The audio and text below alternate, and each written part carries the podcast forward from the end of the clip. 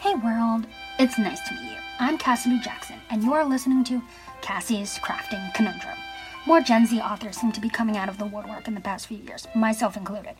And I want us to be able to have a safe space to express ourselves since the online world is a scary place, and we might feel extremely alone.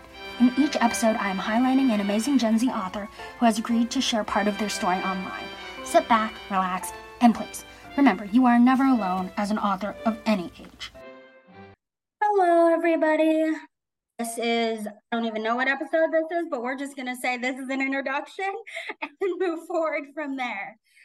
So, this guest and I, we have been following each other on social media for quite a long time, but we didn't really connect, I think, until maybe a few weeks ago or maybe even a few months ago. We've gotten, I want to say, fairly close enough that I can be like, I want these books on my shelves, even though we've never talked about the books. This is kind of going to be our first in depth conversation. So, you want to introduce yourself? So, hi, I'm Maria I. Antonia, and I am a writer of dark fantasy. Well, a little bit of fantasy, everything. And I'm a sucker for unreliable, morally gray narrators. That's my thing. That's what I do.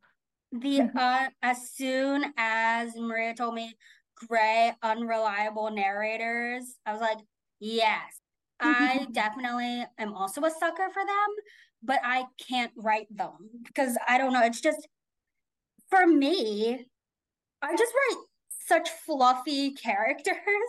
Oh, I wish. I wish I could write fluffy. Oh my god, that's my dream. Like just, just open up a dog and be like, this is gonna be the cutest little thing. And then just horror pours out of me. I can't. I wish. I see it, but then I wish I could write a morally gray, unreliable character because I feel like that has so much untapped potential inside of me that I just oh, want. Oh, should. I want to get there, but I, I, I can't. I don't know why. I just can't. You know what? You gotta just wake up one day and go, I need to write the worst possible human being alive, and just go for it. That's how I created Moriana. That's that's her. Do you want to describe a little bit about this work in progress that you're working on? Kind of give a little bit of background? Of course. Well, she's been in my head for years. I'm not even joking. It's a little strange because I'm a, I'm an historian, okay? I uh, I've been dealing with people being horrible for years now. And I just one time stumbled onto a dictionary of uh, Slavic mythology, and I found the goddess Mor- Morzan, I think. I think that's how we say it. And she's the goddess of winter and death. And I was like, oh, that's so cool. And the, then the visuals were so cool. And I went, wait, wait, wait. This is a really like untapped potential here. And then she just grew and grew. And then I felt like like I don't know, really weird coincidence happened with me and her. Like one time I was thinking about her and I blatantly stopped working on her for like a year. And I just started thinking about her and then I googled and it was her solstice day and I was like, "What? What is going on?" So I think there's a goddess out there somewhere helping me write Moriana. And well, Moriana is just a baddie. She's a baddie. She's beautiful. She's a little bit revengeful. And she does love a good murder plot. She does love a good revenge plot. You know, she's a bit oh she's a bitch. I'm sorry to say it, but she's a bitch. And I love Sometimes her. Sometimes there are no other words to describe it other than that. I definitely, as soon as you were saying like revenge, but also, you know, there's also something deeper in there. Mm-hmm. I'm like, that is my favorite kind of revenge story because it starts off like with the villain wanting one thing, but then the villain kind of like goes through the novel or whatever movie media. And then they just realize, like, hold up, there's also something else that I might want. And I don't know if this is Moriana or not, but I'm like, that's exactly what happens in this book. Exactly. Like she starts off with one very specific thing in mind. And when she ends the book, she's like, wait a second. Now I got to do a, a whole other thing because this just, I'm not, it's not working. It's not working. And she's got to get her shit going, you know? Yeah. The way, wait, did you say the end of the book? So this is a series? I hope so. Okay, I know we were talking briefly. You did listen to the Hallie episode, so you probably know my feelings on series just a little I bit. I know, I know. Like, and I had I, a beta go. I wish this is just one book because I don't like series, but I went, but wait, I have so many good things for Moriana planned. I promise. Yeah, for me, like I love reading series, but mm-hmm. writing them for oh me, I don't know if it's like my ADHD brain or just like there's something there that goes, if I can make this into one book idea, then that is something that I want to do. I think just because my brain just moves a little bit faster than mm-hmm. most neurotypical people's brains. And so for my dystopia, I literally went back and forth out like this is duology, I can do a trilogy. And then I was like, no, if it's a trilogy, it's literally gonna play out pretty much like the Hunger Games, not plot wise, but in terms of like the first book is gonna be like the setup and then the second book is going to be like the meat of the story and then the last book is basically just going to be the resolution kind of mm-hmm. you know mm-hmm. And i was like if i can make that into one book kind of just stuff oh, it that's so one, much work though that but like for me i feel like that's what i have to do in order for me not to get so bogged down in like the quote unquote nitty gritty details mm. of all hmm. of this. And I don't, as soon as you went like gray, unreliable, like characters, I'm like, I'm thinking about my villain in dystopia.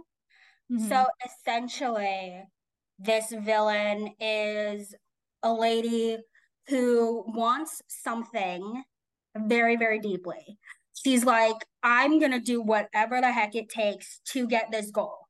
And so the second draft is basically me being like, okay, how can I make it known that the villain is like morally gray, but like she started off for the right reasons, you know, like, hey, I want to make sure that the world doesn't die. Like there's still nature around, there's still oxygen, there's still all of this stuff going on. Something's going oh. on and the main character is trying to stop her from happening. How like, dare she? How dare she? Yeah, no. And so the more that I talk about it, the more I'm like, this villain is probably like a morally gray character, which means my readers are probably going to love her. I'm loving her. You're describing her. Oh my god, I'm like speechless. I can't. I can't even speak properly. She sounds cool. She is like. I mean, yeah. listen, I'm a series girl. I think series are dying for some reason. Publishing is just killing them off and building duologies, which I cannot do. Um, I want Mori to be four because that's the number of death, and I think that's perfect for her. Uh, Hallie wanted me to do seven, and I went seven, seven books, Hallie. What do you mean? Hallie and her like I don't even know how many. I don't remember how many books are in her series, but she has it's it's it's a guys. It is it's a lot. As soon as she told me, I was like, she's at five right now. She's at five, but I know her. She's gonna go like to seven if she can. She's gonna go as much loves as she herself. She loves herself, some Anya. And uh, listen, I'll read every Anya book that she has. Oh, me too. No doubt. No doubt. But the fact that like I literally told her and now I'm telling you I can't write series just because that's not me as an mm-hmm. author, but I will read them. Like I love them. I will read a standalone. Can I write a standalone? No. I li- listen. I have a whip that's uh, at a boarding school, like Julius Caesar assassination inspired, like gender bent, and it was supposed to be one book. You know, Julius Caesar dies at the end, but I went, wait, I can then play off the whole war with Mark Antony and Octavian, you know, so I I cannot just do one book. It's impossible for me. It's impossible. I wish I could do one book. I wish I had your talents. I don't think it's a talent. It's more of like my brain. I literally had an internal war with myself as I was writing the first draft of my dystopia. And I was like, but this could be a trilogy. This could be like a you know, something really great. And I was like, no, listen, you being me, because I have arguments with myself all of the time. This argument was like Same. literally, look, you can write so much more and have so much more in depth with like the readers and the world and be like all cool and stuff. And then I was like, look, I don't think I can do that. Like mentally, emotionally, and physically, I don't know if I could do that. So for me, maybe my brand as an author is just going to be like standalones, but then like within the same that. universe, you know? You can do like Chloe Gong is basically doing. I haven't read any of her books. They have I been read the first one. They have been on my TBR to be read list for those of you who don't know for a very long time. But the, it it just keeps growing. It just keeps mm-hmm. growing. Same. I I make myself do book bans and I just go to a bookstore and come back with three more books. Like I don't yeah. know. It's a curse. Honestly, the fact that you can be like you can actually go into bookstores. Like I have kind of trained myself to go into bookstores and be like, okay, you know, like the cheapest way to buy books is literally taking pictures of books and then buying them off of used book sites. Like that's kind of how my family grew up. Mm-hmm. like getting our books, it'd be like on Amazon, but then we'd go to like a used bookstore or you know a used book site and be like the condition is good, very good, excellent. And I'll dad- show you. Like I have a a book for my thesis that's look at this condition, but it's for my thesis and I had to go to a second bookstore to get it because I was not about to spend like a hundred dollars on a book. Absolutely not. So I went to second a secondhand bookstore and got it. You know what? There should be a story with an unreliable gray character that just moans and groans about the cost of college textbooks. Yes.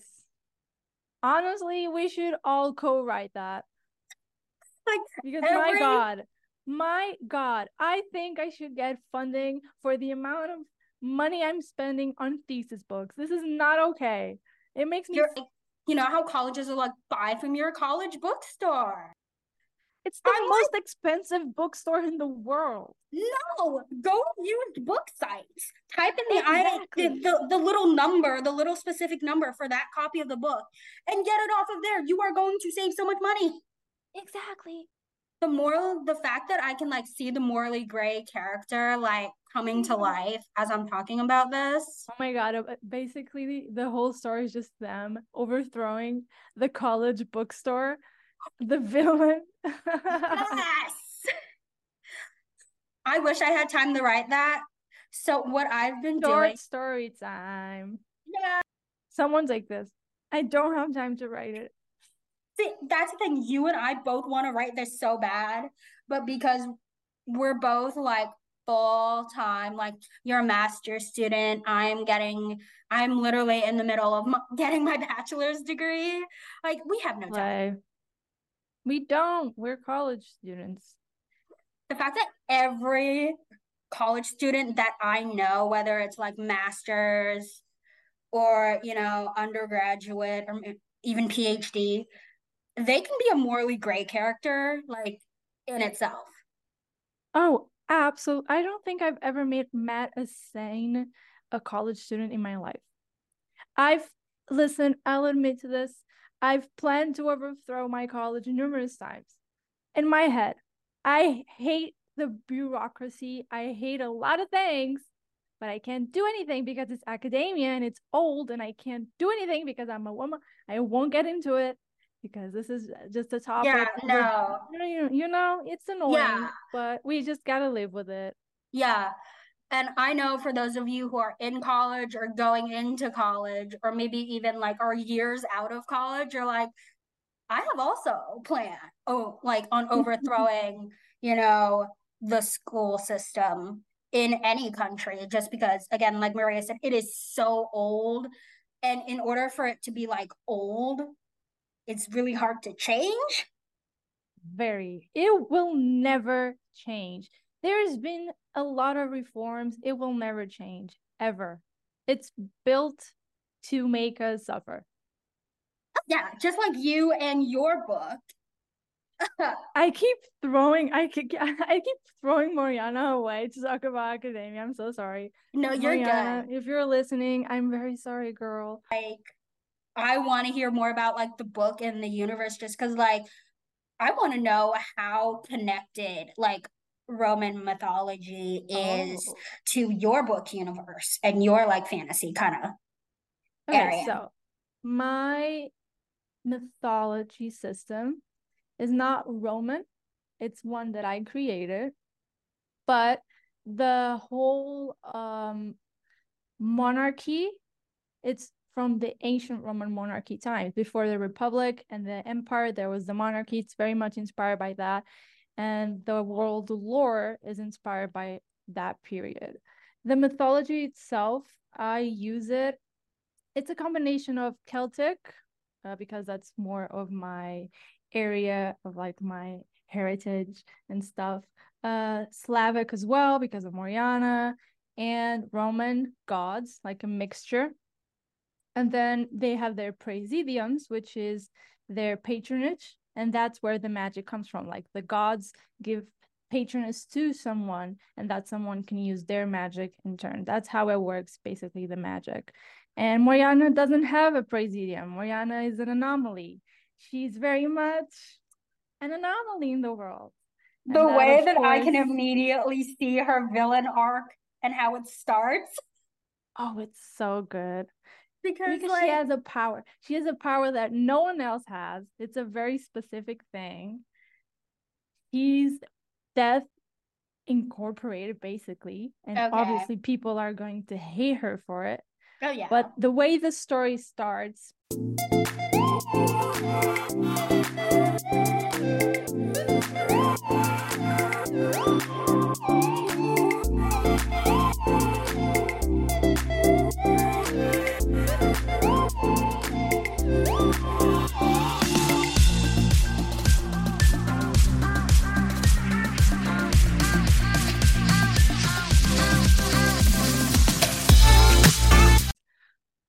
Honestly, I had a lot of fun writing it. Like if you were to shove morally gray characters just at me and be like, here's you know, like Moriana is like, here's somebody who is very much like has something in mind, but then mm. I mm-hmm. can be like, now I want to write fan fiction of like Moriana because like she sounds so interesting. Uh, to me, she's the most interesting girl in the whole world. And the problem is she's fictional. Yeah. I listen, I would never want her to be real. She is not a good person. I told my betas like, do not expect a good narrator. She's not a good person. She will do some very questionable things. She's very much morally gray, but she's fun and she's pretty. So have fun with her. Yeah. And everyone came back with me and was like, What the hell? What is this? Are you insane? I was like, A little. I'm like, little. but this is kind of the way that her character is. So the fact that you hate her is like a good thing. Oh, it's perfect. When everyone was like, "Oh, I love you." Oh, Viellus is a king from another kingdom because oh, basically, let me explain. Oh yes, the world building. The yeah, let me explain building. the world um, there was the dark ages where everyone spoke Latin, and there's a lot of Latin in book because of it. And Moriana speaks Latin. Um, and Prism which is where she lives and where she's the Jaehaerys, the heir from, uh, is very much still using the customs from the Dark Ages. So they still use a lot of Latin. A lot of the clothes are inspired by ancient Rome. It's really like fun visually.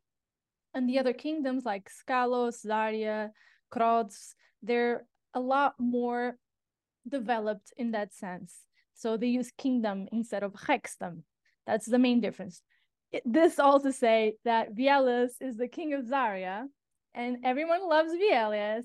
He's also very morally gray. He's very hot, and every time I say something about Vielas, my betas go, "Oh my god, I could not stop thinking about him." And I'm like, "Why does everyone like Vielas more than Morgana?" And then I remember, oh, because he is just a little purring kitty cat.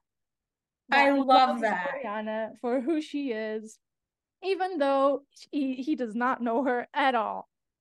I love them together. They're just I two morally gray characters interacting. It's the best thing ever. It's so fun to write. You can just be unhinged at all times.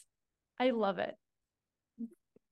As I was writing the morally gray, kind of unhinged villain of the story, that and the journey that my main character goes through as she's discovering like so like there's all sorts of I might even make the villain more like a sociopath or like a psychopath. Ooh. Just because I feel like that would fit her personality so well. Oh wait, that's kind of unreliable though. Because she doesn't know what's going on. That's very unreliable.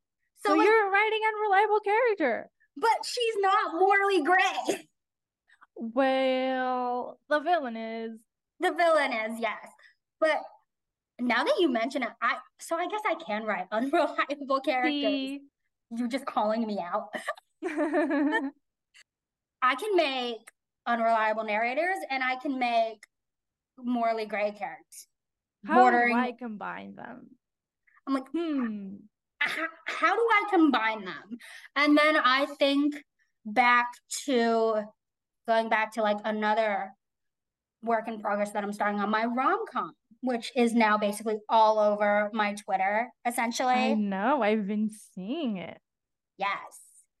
And essentially, I might make somebody like morally gray, like unreliably morally gray, just because of this conversation alone. Because I'm like, if I can do one and I can do the other, I can potentially combine them.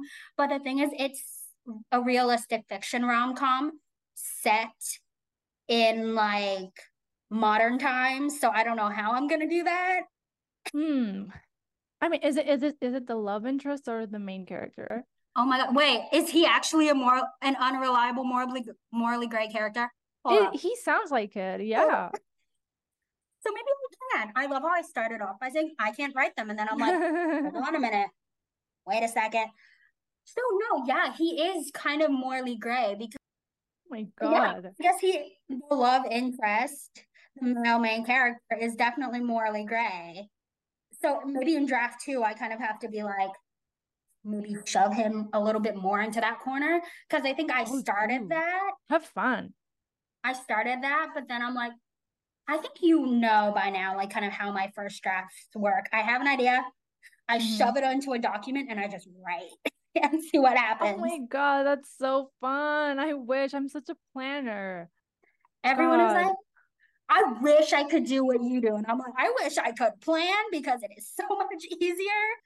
Dude, I literally, you know, the save the cat thingy. I made a spreadsheet with every single beat and then followed with every single beat for the new draft of Morgana, every single word count. I I added every single word count, updated it. I was it was not I was I I don't know how I did that, but I have to plan everything to the minute how do you say that? Like the minuscule little thing, you know? Mm-hmm. It's it's annoying, but it works out. It works out. See, that's the thing. I feel like everyone is their own unreliable, morally gray narrator in a way, because we're all the main characters of our own story. Yes. but then like we're also inserting ourselves, kind of sprinkling ourselves into characters on the way. So every time I meet like first of all, I'm very unreliable, like just as a person because I don't know what I'm doing in life. I mean, nobody does. No one does. No one does. So I guess everybody is unreliable in real life just because, like, even if you think you have life figured out, uh, no, you don't. no, you don't. Exactly. That's why they're so fun to write because you're basically writing a human being. No one knows what they're doing. Sometimes we lie. Sometimes our options are a little, eh, you know, a little yeah. shady. We're not perfect. So it's only right that we're a little morally gray sometimes. Yeah. And very unreliable. if I listen, we see the same thing happen. You're going to tell it a different way than I am because yeah. we have different life experiences. So right. it's completely normal that morally gray and unre- unreliable narrators should exist more because it's humanity at its core. Yeah. It's definitely been a thing where I'm like, I see morally gray characters who are very unreliable. Like, I think the one that I read recently that I can like come up with is like maybe Lara Jean from Jenny Han's um like trilogy. Mm-hmm. And then maybe a little bit of like Fourth Wing, just a little bit. Oh, I didn't read Fourth Wing. That's okay. It took me three months to get it from my local library, just oh like as an ebook. So if you do want to read it, maybe in the next year, you might want to get it. Like, it's a very popular book. And, but what I love is, like you said, they're morally gray, unreliable narrators are human, and there should be more of them. Mm-hmm. No, I th- I think they they make the story and the reader a little bit more connected like it stays with you. You you're simply thinking is this person lying to me right now? Is this the real story? It's and in rom-coms that works really well because if especially like you know that period where you have the rose colored glasses? Like you're not seeing the truth. So that's unreliable and it's really unreliable the way that my male main character is in his rose colored glasses era right now. He's he is he my man is going through it. What the hell? Yeah, this this poor this poor boy has been through so much. I'm like, no wonder he turned out this way. And so that that's how they kind of end up at the same college. But then like I'm writing this dude and I'm like, I know now like what his motives are. So now in the second draft, I have to go back and like actually like implement them. but the way that I'm just like, this poor boy just wants to be loved in a way that he oh needs to be God. loved. I guess people who identify as girls who are like biologically female, mm-hmm. that literally have done what I'm describing my boy has done. A hundred. I was just thinking that. Like, honestly, every girl has had that one main fantasy, main boy crush for years. And then you talk to them once and it's like, what? The it little, comes. yes like oh the you're not the boy i fantasized about that i conjured up a whole personality just from looking at you once. You're not that person. We've all had that same experience. Oh so I definitely very yeah. real for that. Yeah but the way i love the fact that i just made my boy do that because we see so many girls in so many rom-coms not even rom-coms just like romance in general doing that so maybe like in my head, I was like, boys need to be able to show that side of them because I'm sure, like, yes, I know some of my guy friends have definitely done that. They've definitely conjured up whole like personalities, and I have had whole conversations with them. This is like very, very real for me. no, it's very refreshing in the genre. I don't think you see guys a lot in rom coms and romances. Be- I mean, we see them like thirsting over the yeah. girl and be like, oh, she's beautiful. I, I want to marry her. But you don't see the before of that where where they're like, oh my god, I cannot speak to this girl. She's so gorgeous. I want to be with her, but I don't want to speak to her because what if she hates me? What what if she she thinks I'm a loser? You know.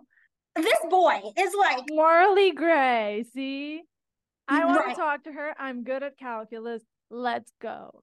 So she's like moaning and groaning over calculus, as everybody does.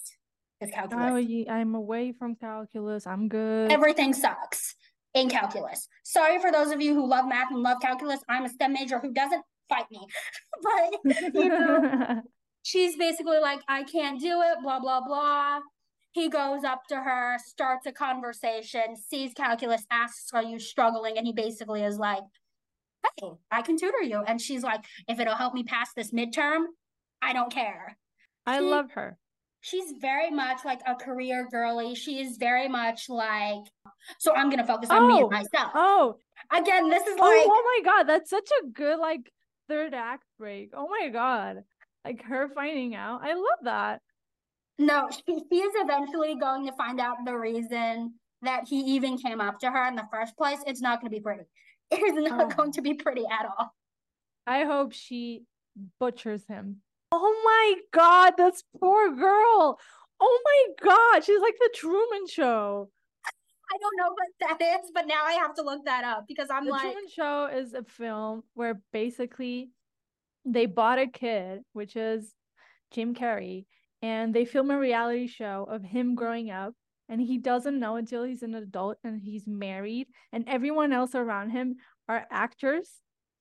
And that's the Truman Show. Like, you know, no they're all lying to him. It's awesome. You got to see it. I should. I should go see it. They're they're gonna end up together, and it's gonna be like a whole thing. But the third act is gonna be so messy. It's it's just gonna be like love.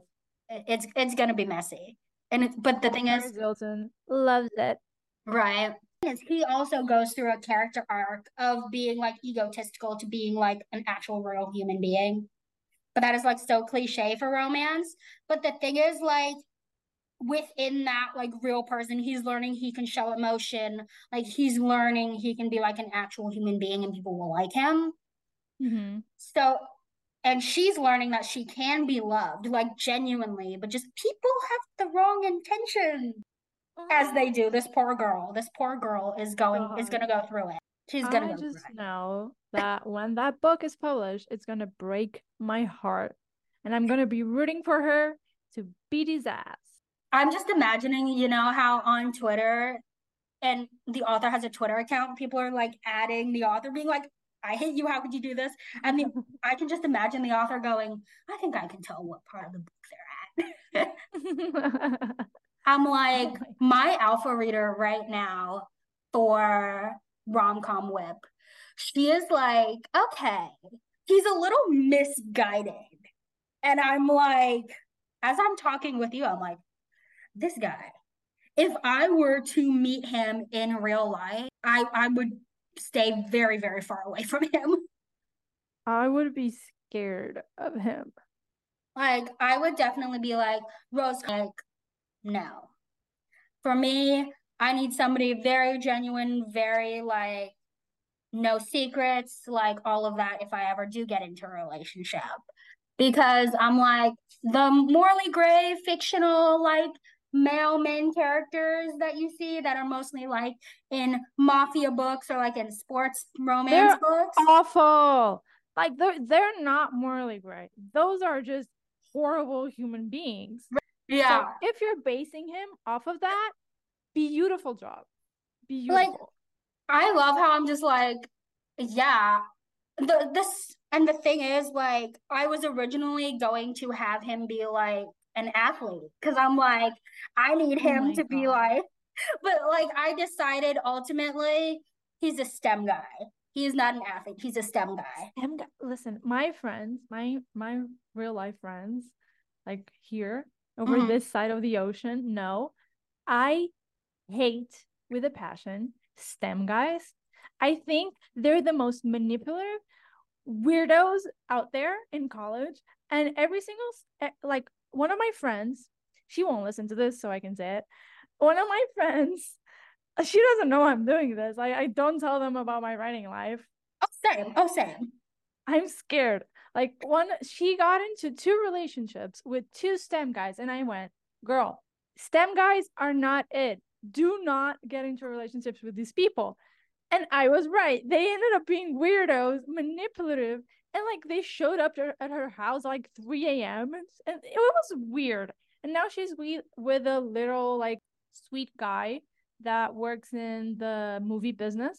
So so now she's happy. But STEM guys, they're the worst. I swear to God. I don't know what's wrong with them. I'm very I sorry to as a STEM girly, but... as a STEM girly who is like currently in STEM right now, you're not technically unwrong. you're not unwrong. Like there are some of the guys I want to literally clobber over the head. I just don't understand what's going through their heads.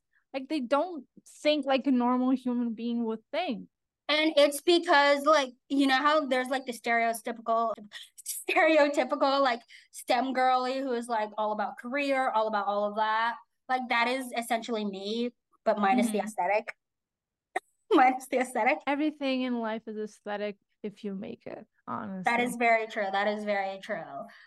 But like I have like one of my very best friends. He is a STEM guy. He is a mechanical engineering major. Oh, and like but the thing is though this boy is one of the sweetest boys in existence. So he's like there's always 1 in 10. He's the 1 in 10.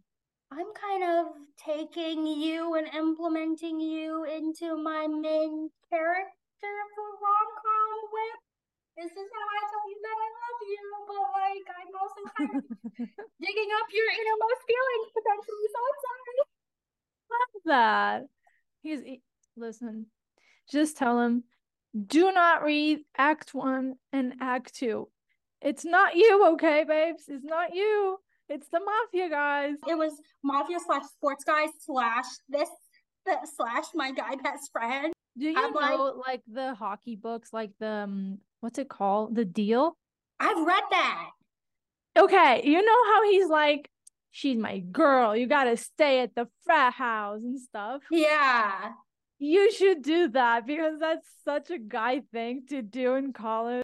Like, Let's learn calculus together, but at my house. They're going to the library. They're gonna go like on nature walks because he's essentially, like I said, this guy is like very unhealthy. Oh my god!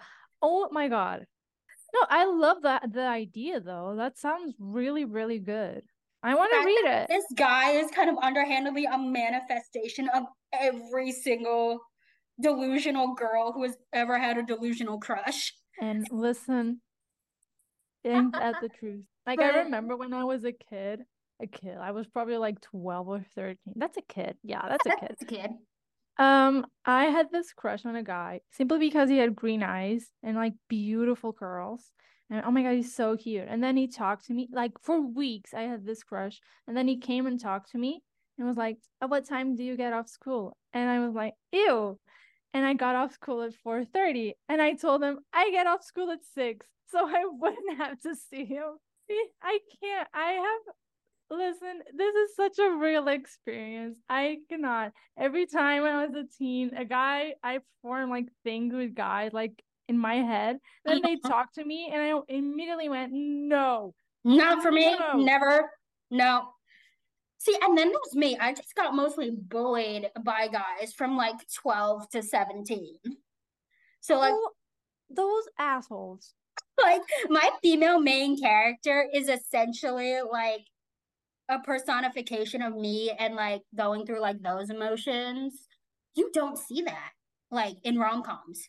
Like it's Never. there, but it's not like there. Like she's she's doing all of the things that she should do in order to like go through like the trauma of her past. But then there's also this current trauma of a guy who's trying to kind of unintentionally do an inappropriate. I love I love, love, love, love the fact that he's trying to heal and he's making it worse because he wants to be with her. Like it's so funny, like but it's the- bad.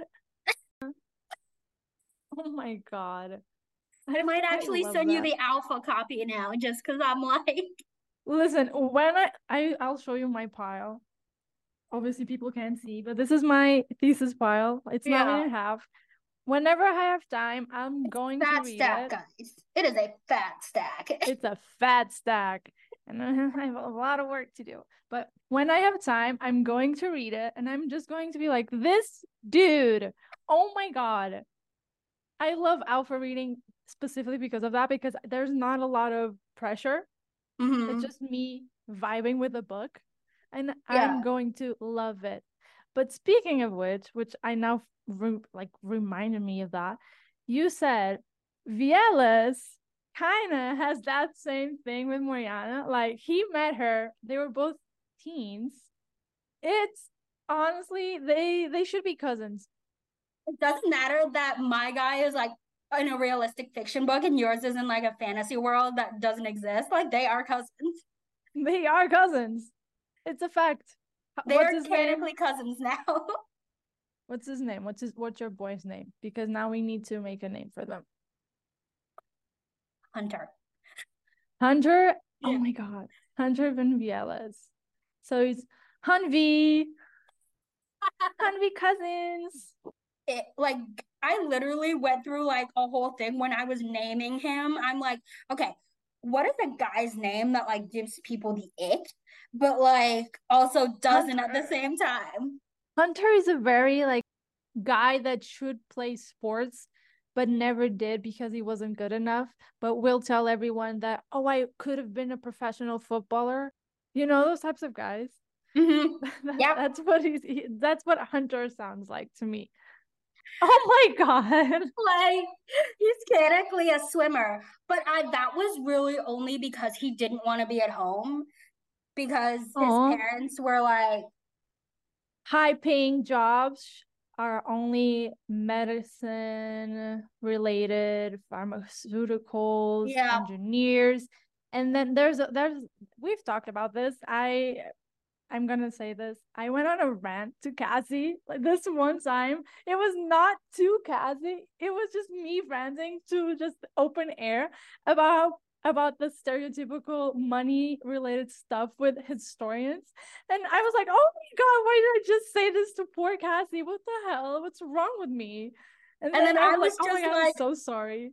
Like I was just vibing over here, going like, okay, sure. like I don't know anything I, was, about I don't know what came over me. Oh my god. But yeah, that's I understand that's really well put and it's it's really really real what you just said. Like mm-hmm. the um, the whole stereotype, especially since he comes from an immig- immigrant family, like that's wow. His dad had to be like basically disowned mm. in order, and then Hunter is basically like, I want to go connect like with my Korean roots because I'm Korean and like there's literally his whole like he's very much very close with his mom's side of the family because they're in France and he lives in France. But like Hunter is hoping because he is like a science dude, he's a math dude, like he wants to be like an ecological engine not an ecological engineer, an ecological like biologist, his grandparents are gonna love him.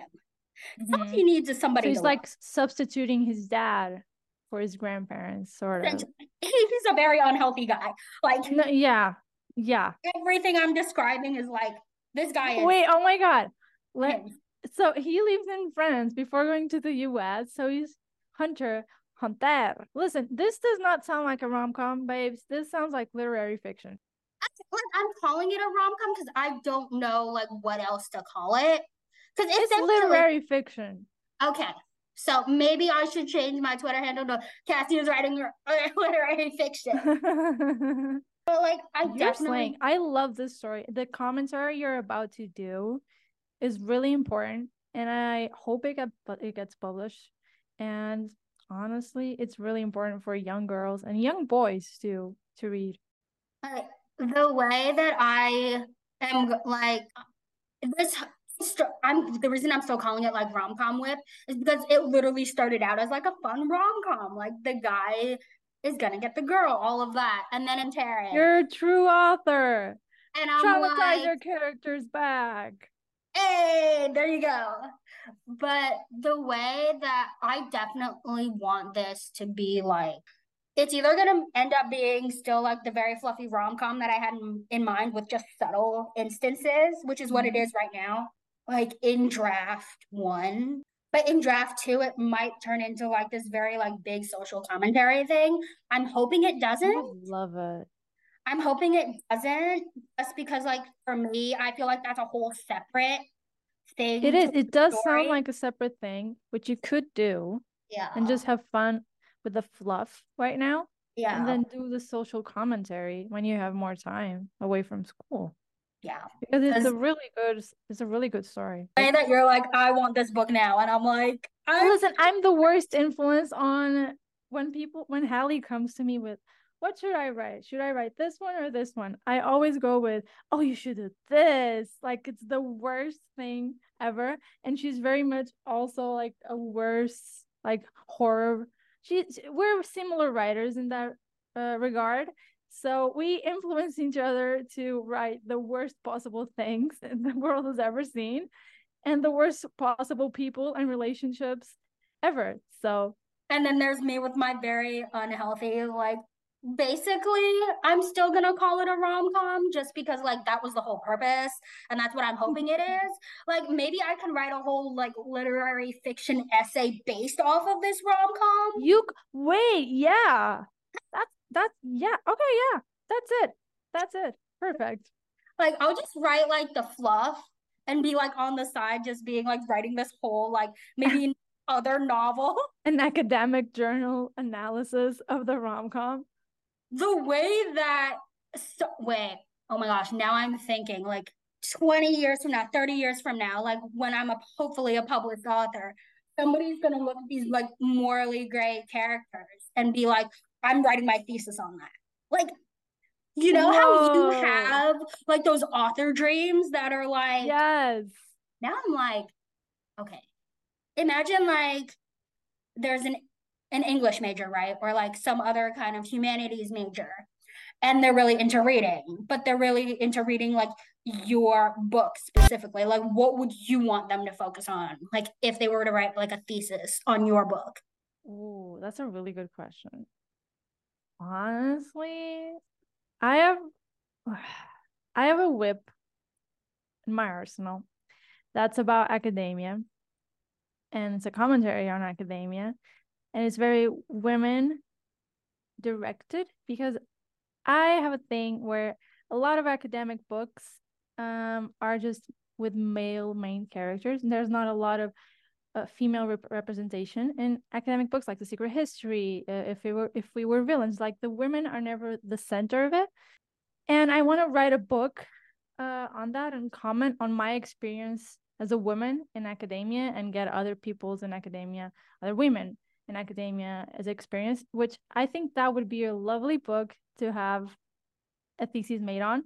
But if someone made a thesis on Moriana, which is what I'm gonna query, which is mm-hmm. I hope to be my debut, um, I think it would be how you create a monster, not a monster, you know? Yeah. How mm-hmm. you create someone into being with the worst possible um morals they could have growing up because she was a, a, a normal child like she grew up okay until mm-hmm. until she met her adoptive father like, oh how how can a parent like that's a, really big theme with Moriana and the first book and the rest of the series how mm-hmm. can a parent influence the way you grow up to be and how can it make you as an adult because she's 21 in the first book how mm-hmm. can it mm-hmm. affect you as an adult be so angry towards them for what they did to you growing up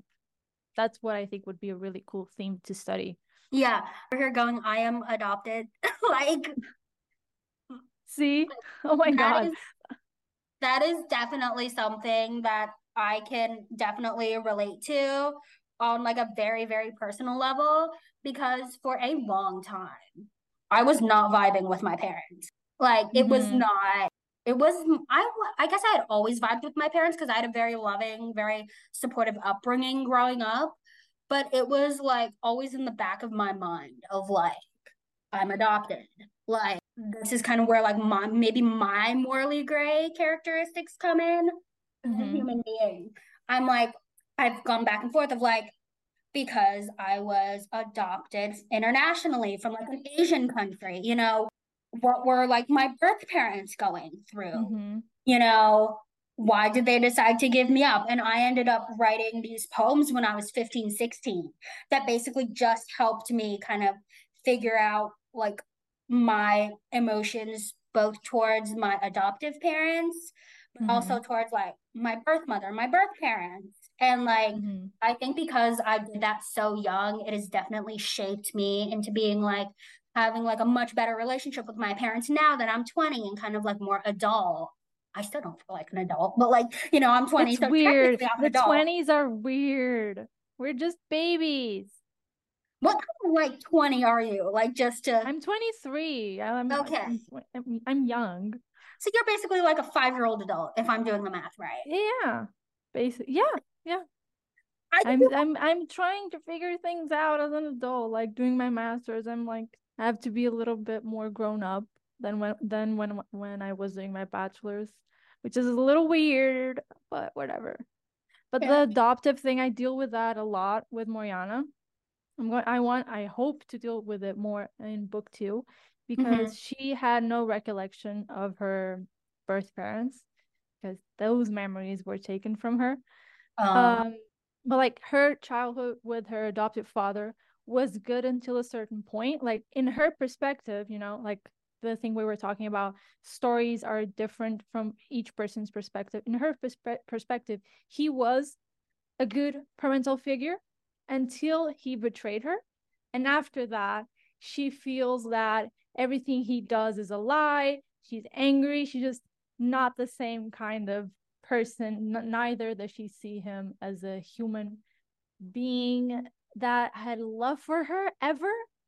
So she doesn't see him as a parent. That's it. Like, you know, I'm going to be dealing with that a lot. That loss yeah. in book two. I'm sorry for laughing. I'm not laughing at you. I'm just laughing at how similar some of our characters are. There's a character in my dystopia WIP. I know I'm going like back and forth. There's a character in You're my fine. dystopia WIP. And exactly. Right. And so he ends up like running away and like, becoming a better person and literally hating his mom by going to visit his great aunt in the middle of the woods, just somewhere. He runs away, finds a lady in a cabin, turns out to be his great aunt. Like, it's a whole thing. See, Moriana is just the opposite. She goes, Oh, you betrayed me? You're going to get the worst possible outcome out of this. She goes the opposite. She's like, I don't you you think you're a bad person. You're playing against me, my guy. You taught me everything I know. I'm going to be the worst version of myself simply because you did this to me. And I oh. love her for it. And then meanwhile, my character, I believe, I don't know how to pronounce. I his nickname is Leo. The character's nickname is Leo. Leo is essentially like and so that's basically what the present POV is. The present POV is him like coming up with a plan with um Teresa, Sam, and every single character in the two books that I hope to publish, they've just hidden things from my my main girls. And I'm just like, poor girls. Does that mean something? Like, is that supposed What does this mean? Exactly. Oh my god. No, but oh, okay. Oh, wait, wait, wait, wait. Yeah, people hide stuff from Moriana too. Now that I'm thinking about it, she's like, huh. "Hello, why am I like?" She's not allowed to attend court sessions. I wonder why.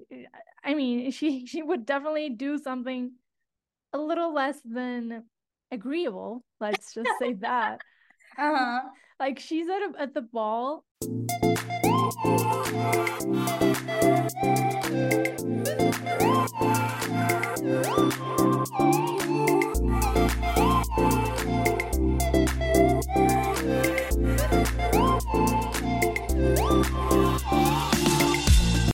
I was brought back and my father is being very happy right now and I don't know what's going on. I don't trust him.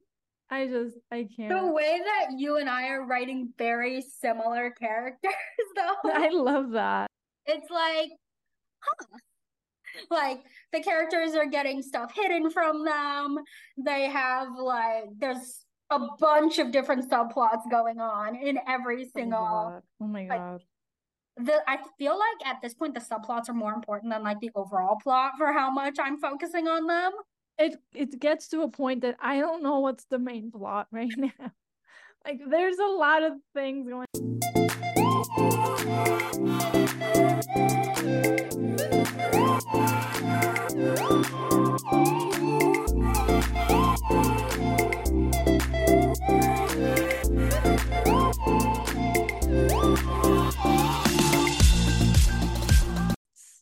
Then I have the Viella subplot, which is just dream sequences where they meet each other, Ooh, which fancy. everyone loves. Everyone falls to their knees for him every time he appears. Mhm. Um, and then I have what's I'm forgetting my own my own story. I love it. I love when this happens. Welcome to the Uh, life of an author, people. Mm, my god i know it's just a lot of things a lot Mm-hmm. of things happen in the book and i hope i'm manifesting that an agent picks her up and loves her because the world needs to see moriana and i need people to see and to read more unreliable and morally gray or straight up awful people and Hallie are literally writing the two most unreliably, like unreliable, morally gray characters that I've ever read. And they're not even published yet. Anya is so fun because I'm like screaming at her the whole book. Wake up, stand up, Al- and Anya. I was gonna say Hallie. Anya, stand up, please. Stand up. Wake up. He's not telling the truth. Wake up, girl. The way that I was literally screaming at Anya the entire time because Hallie does such a good job of like the She's so underlying good. commentary. She's so good. I I was pissed. Like, do you you you have to be a really good writer to make me hate a character, like viscerally hate a character. And I hated that specific character so much. I was like, I don't know if you and I are thinking of the same character. It starts with a D. Ah, that guy, yeah. Yeah. I hated him. I was like, Hallie, I want to strangle him. And she's like, hey, hey. And like, don't you hey, hey me, Miss Miss Girl. How dare you? And now, well, yeah, we're we're similar writers. Yeah. And I I- it's it's really fun. It's really fun to brainstorm with her. Yeah. The way that you and Hallie have the same relationship that me and Cairo have, Like I love Cairo. Like I mean, you've seen our interactions on Twitter. I'm like, this girl is like, she's calling Hunter misguided. And I'm over here going, oh, you have no idea what's coming. oh, I can't wait for Cairo to listen to this episode. She baited for me two times. So she knows everything that I'm talking about with Moriana. Mhm. And she's gonna listen to me influence you to make Hunter the worst possible person ever. Girl, it was literally the plot to have him be horrible. Like that, that was the whole premise of his character. because that messes with the reader. Again, unreliable narrator. You can do it. See, the way that Hunter's little the chapter is essentially him being like oh my god. See, STEM guys. the way that my guy best friend like we've known each other since we were 12 we didn't become friends until 13 i moved out of california. Lost Mhm. contact with him from like 14 yeah 14 to about 15 so we had two like we were 14 no contact 15 no contact. I turned 16 i get an instagram. The first thing i look up is his name. And we just start connecting again. But the way that I can base so much of Hunter's behavior off of like sorry, dude, but like off of kind of you and like your version. Because you're a muse. Like, be thankful you're someone's muse, dude. That's my motto. Yeah. What th- this poor guy is going through it, like emotionally. He's just trying to like figure out why this girl hates him so much. And like, boy, this girl hates you so much because you have rose colored glasses. Because like you think that girls like this stuff. Like, am I the asshole for going on a hike? For suggesting to go on a hike when she got a B in calculus? Yeah. Like technically yes, but also technically no, because like Aww. she talked about how much she likes camping and she likes, you know, nature. the motto of like every author ever. The plot has to plot. Oh, you don't want to go there? Well, I'm gonna get you there. That's literally every author. Uh-huh. You're writing and the scene is going somewhere, and I'm like, no, no, no, no. I'm gonna let you finish. I'll let you finish but we're going back to where I want you to go. The, the, the way that I knew I was going to finish Dystopia WIP because I knew I didn't have control of the characters anymore. oh my god. oh my god. Like the characters just decided to go off. No, that's like, me writing Moriana and Viala's scenes. I think that's why people love him so much because I don't know what happens. I'm listening to my music, writing, I'm in the zone. Mm-hmm. And as soon as I see Moriana and Viala's chapter plan, I'm like, okay, here we go. I don't know why I planned it because they just go off. Like I was doing my revisions for like the last of my revisions before querying, mm-hmm. and there was no kissing. For three drafts, there was no kissing. Tell me why there's a kiss in the fourth draft. Like, what happened? Hello? What are we doing here? I don't know. I don't know what happens. They just take control. But I let them. They make beautiful things together. Mm-hmm. But I will. I would rather they give me some control back sometimes. Yeah.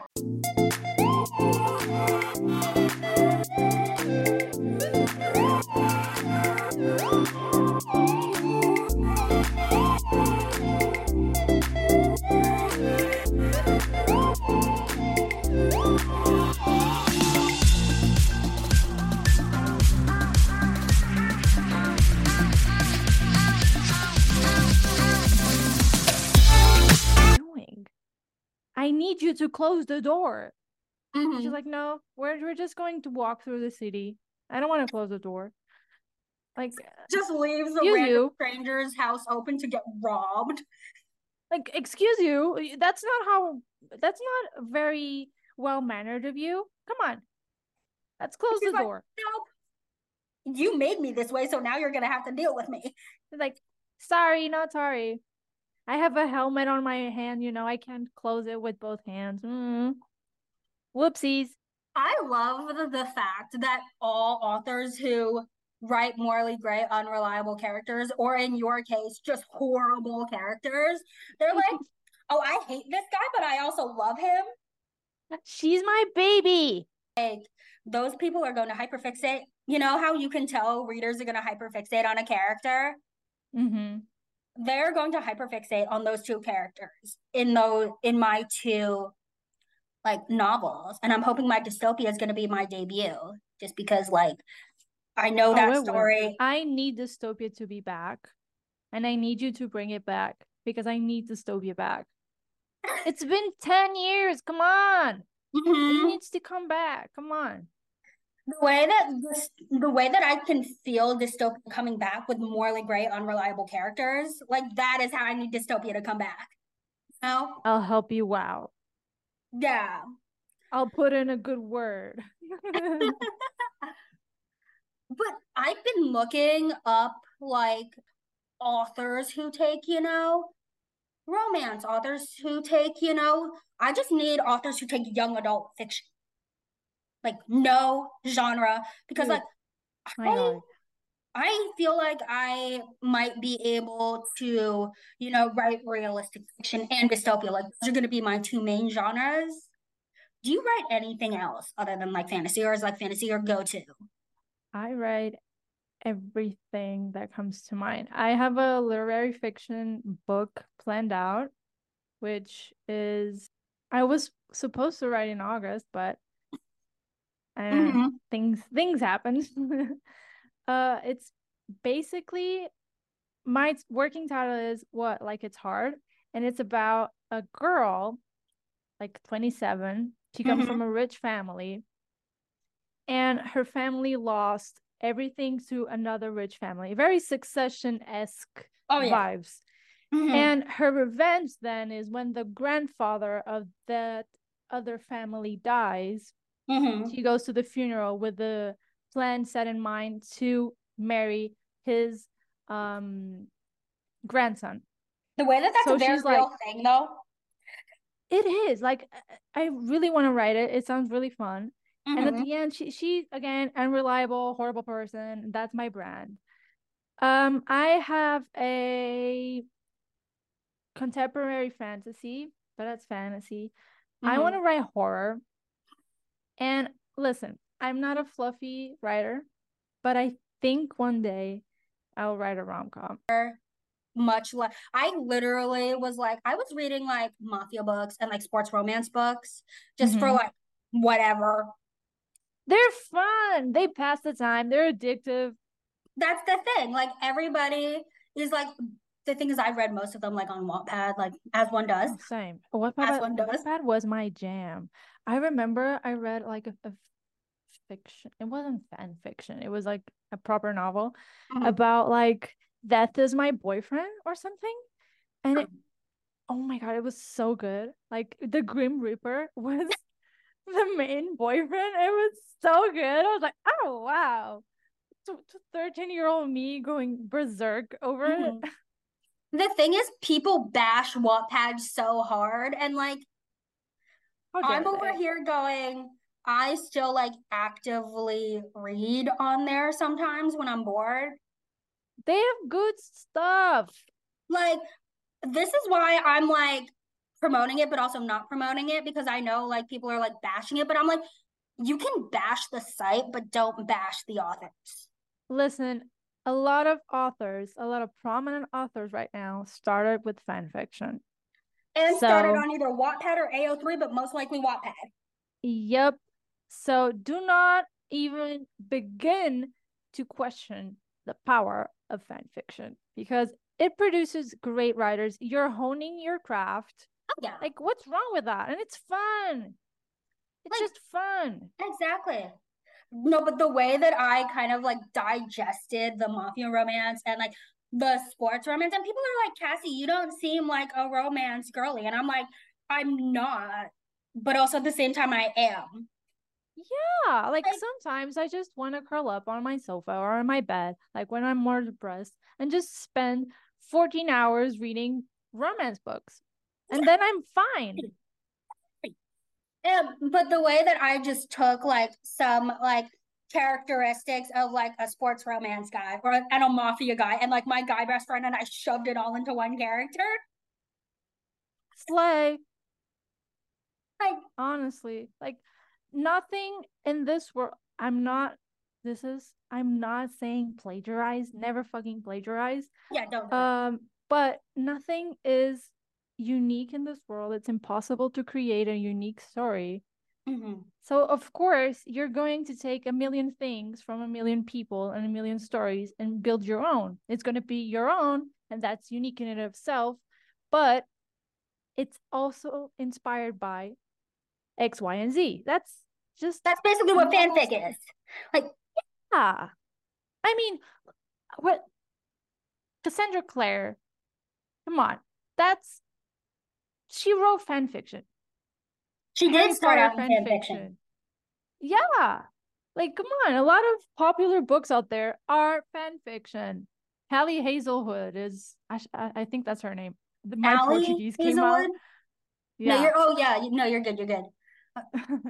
um, the love Hypothesis is based on like Star Wars fan fiction. Like, what's that? I did not know it. actually. Yeah, it's Kylo Ren and what's the girl's name? I don't I don't watch Star Wars, so I don't uh, know. Uh, yeah, I'm more of a Star Trek girly, honestly. I haven't I don't I haven't I'm seen not Star very Trek sci-fi. forever though, so I'm like It's the but... girl, the oh my god. Doesn't matter. It's just Kylo Ren and the everybody like bashes the love hypothesis and I'm like I love the love hypothesis. I not liked for the, it but the thing is, I feel like I have to defend why I love it. And like in my freshman year of college, I was literally thinking of switching from marine science, ha ha ha, hence the like the marine biology. Like I was mm-hmm. literally switching from marine science, marine biology to journalism. Like I was literally just gonna oh. get go oh. away from STEM because I was just not feeling it, not at all. And then one of my acquaintances from school, she was like, "Have Cassie, have you heard about environmental policy?" I and I was that. like, "Environmental policy? Do I have to do like science or math and anything?" And she's like, "You still have to take calculus, you still have to take statistics, but you don't have to take chemistry and you don't have to take physics." And I was like, "Sold. I'm sold. Done." So I switched. But then over that summer, the summer between my freshman year of college and my sophomore year of college or first and second year of college, I read the love hypothesis and I just fell back in love with science because of mm. the way hmm. that she wrote it. She's really good at writing like those points. Like I'm not a STEM uh student. Uh, but I really I enjoy I, I had a good time reading. It's not a Nobel Prize no novel, but not all novels need to be amazing. Right. Like, like she it's just fun. And I people bash her for like her agent gives her ideas or something. And okay, and so exactly so exactly like she's writing, she's good at writing, she's making a living writing. Let her be. My God that's that kind of has the same energy of like bashing Wattpad authors for like yes. posting their first drafts on Wattpad, like their yes. first drafts. They basically no, but they're kind of smart for doing that because they're getting beta readers Basically and helping free. them. Yeah, yeah, like they're being smart about it, mm-hmm. and then they mm-hmm. can just delete it and query. Who cares? Yeah. Or like, like listen, if I wrote on Wattpad, like Deathbringer, if it was on Wattpad 1st mm-hmm. and then I got published, and someone said, "Oh, I read this first on Wattpad," I'll be like, "Okay, good." You read it. That's what matters the most to me. You read well, my book. Thank you for reading it when it was in yeah. its horrible state that it was exactly. Now it's much better.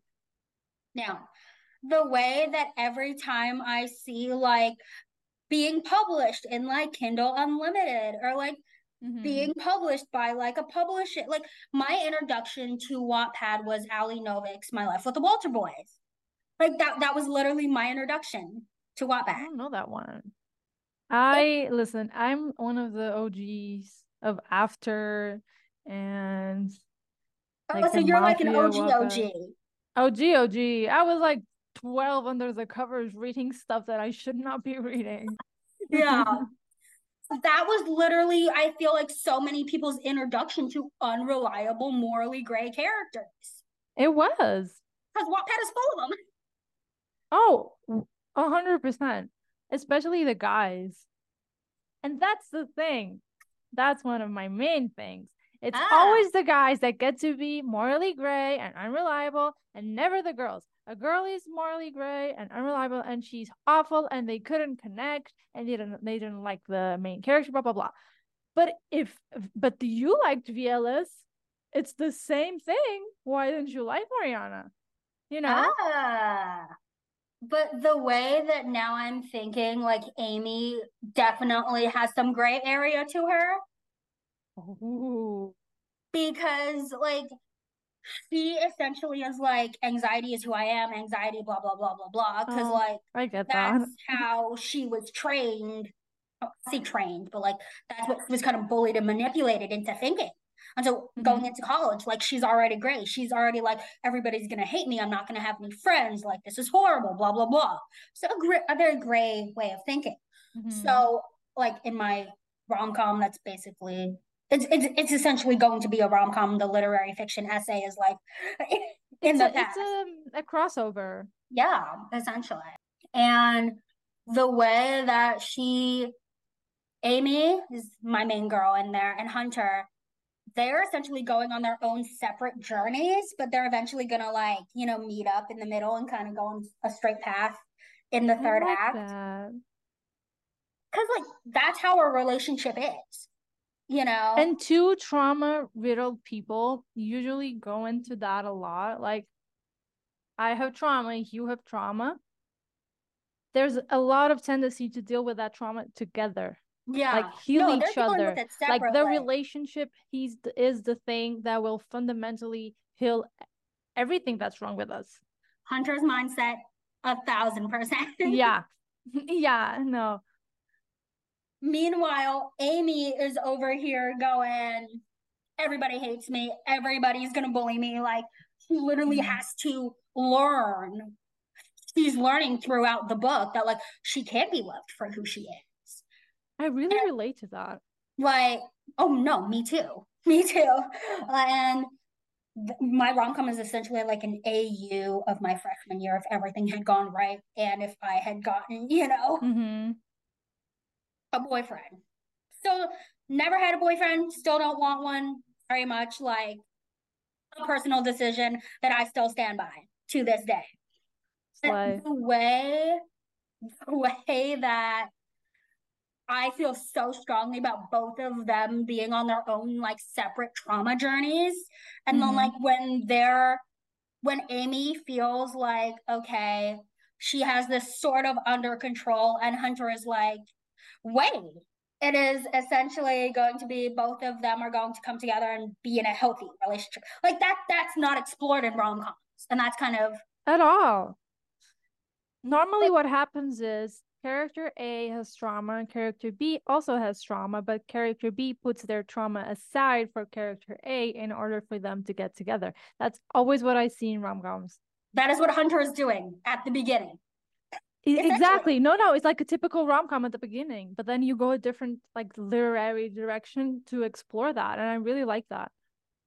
The way that I've been telling Cairo, like, even with my dystopia, and my rom-com like maybe my brand is like starting off very dystopia or very rom-com and then just like actually no you're unreliable you you trick your reader your readers you're like this is a dystopian wink and then you just veer off.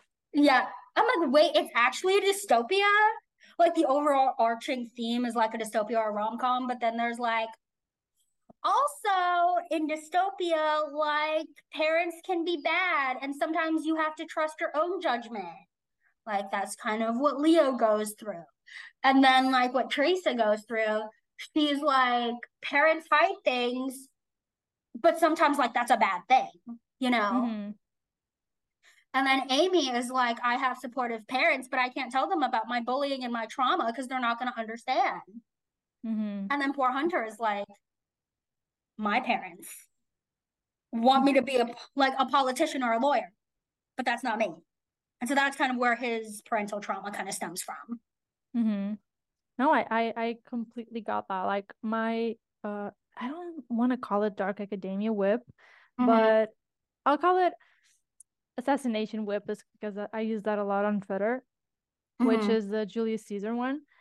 Bunny also like her dad is killed in an accident at the beginning and that's the beginning of the story like her wanting to find out why a rich kid uh got away with that so mm-hmm. she enrolls into boarding school she meets the kid and then gets involved in the whole like cultish roman I, there i go into the roman gods in that book i do yeah um and then she gets lost in that Mm-hmm. And I do, and then the relationship she has with Julian, like Bunny and Julian, is extremely toxic. But she sees it as he's saving me from from my grief.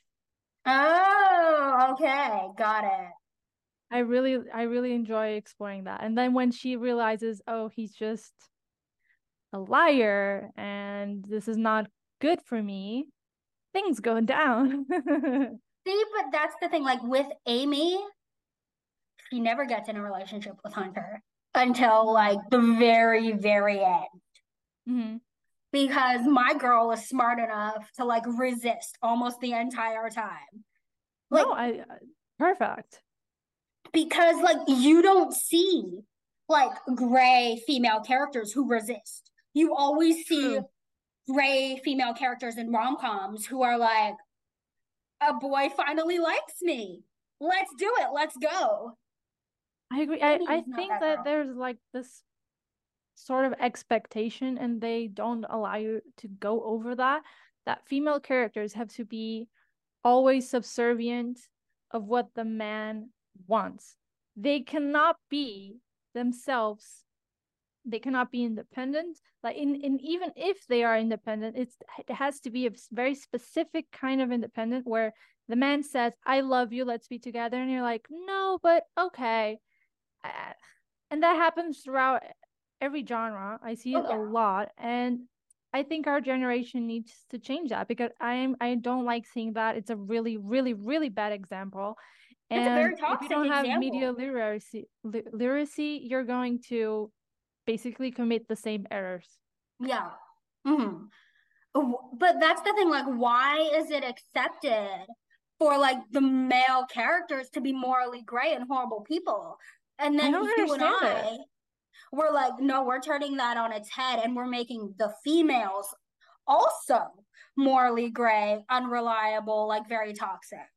Like essentially that is what dystopia is kind of exploring like what happens when there is there are three people who know everything and one person who does not like, what happens because that's a very real thing in it a friend group mm-hmm. like people know, know things, people know things. And then there's always that one person who just doesn't.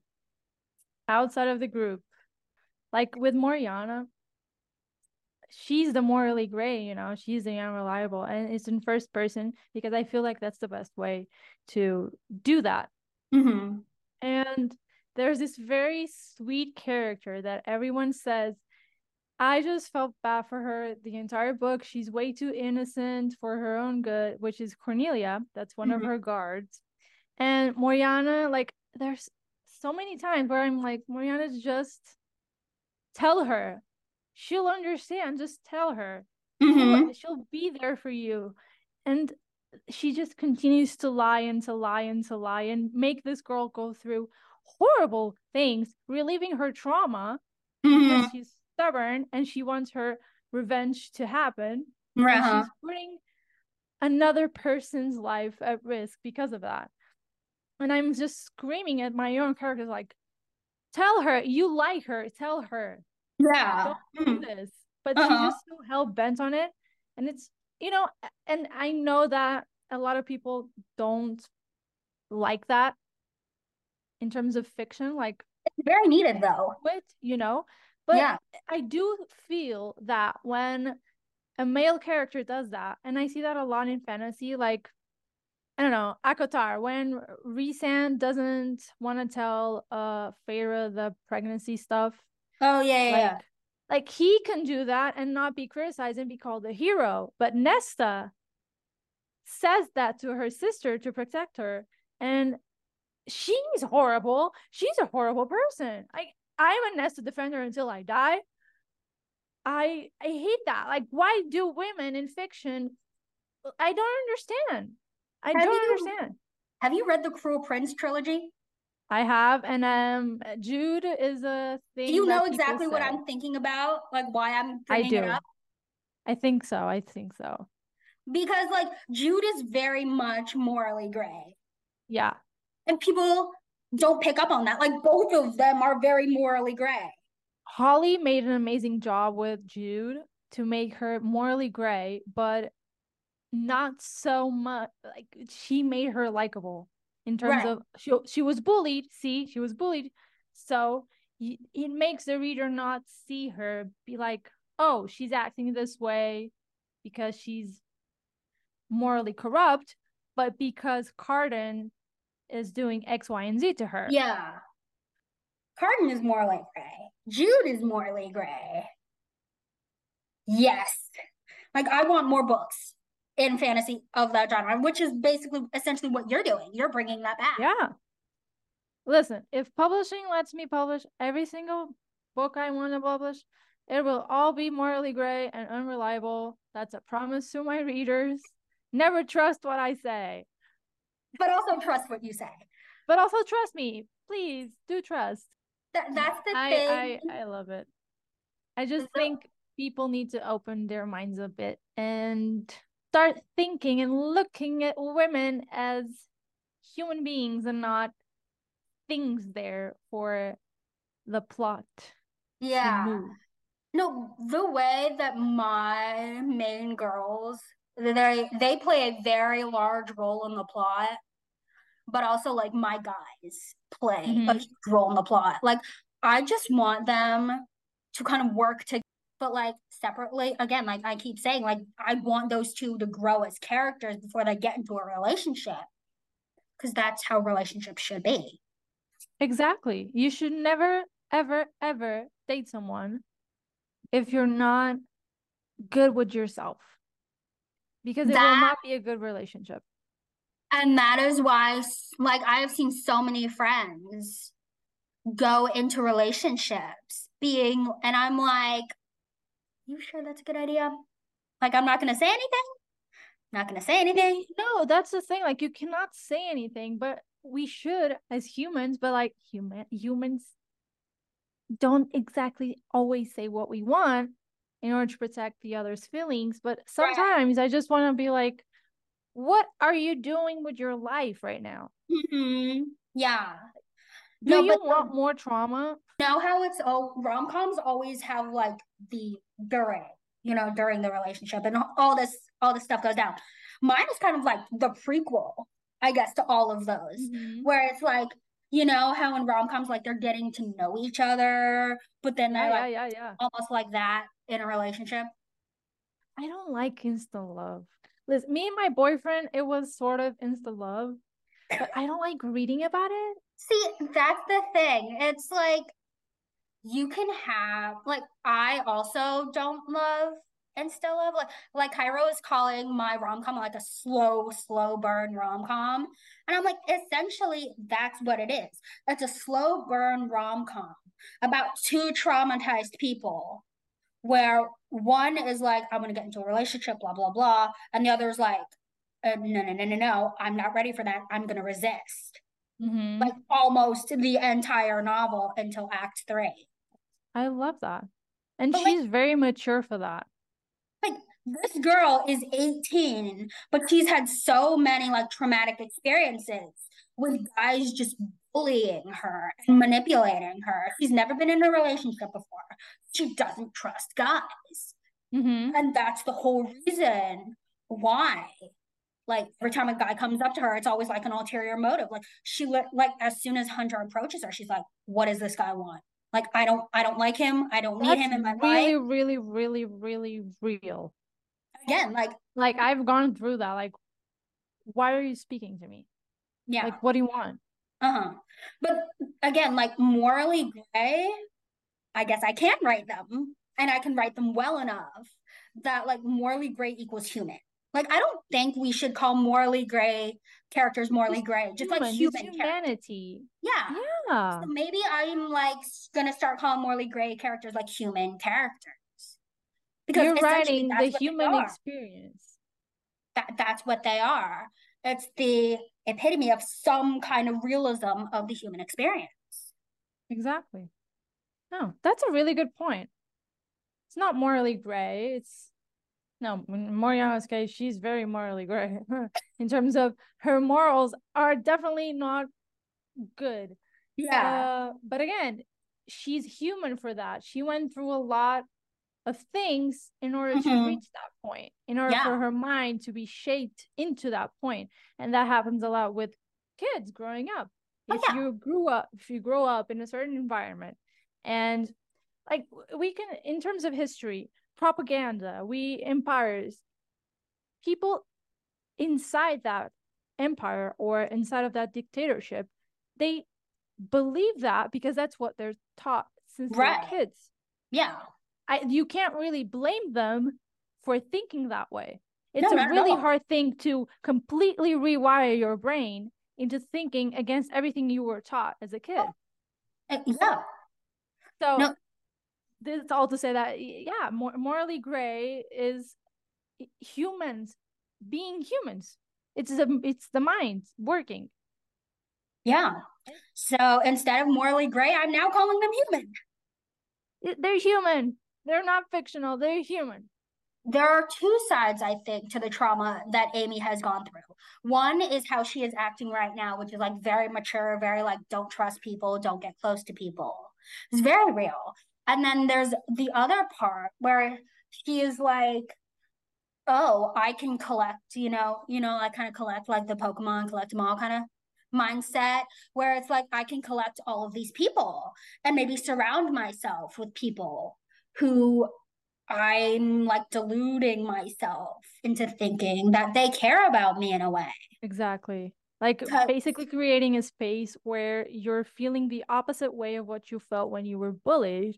Yeah. So you can, if this is on quotes, yeah. heal mm-hmm. from that bullying, but you're just in a delusional state trying to tell yourself this is okay i'm okay i'm surviving i'm okay Right. So brain entering survival mode, basically. Right.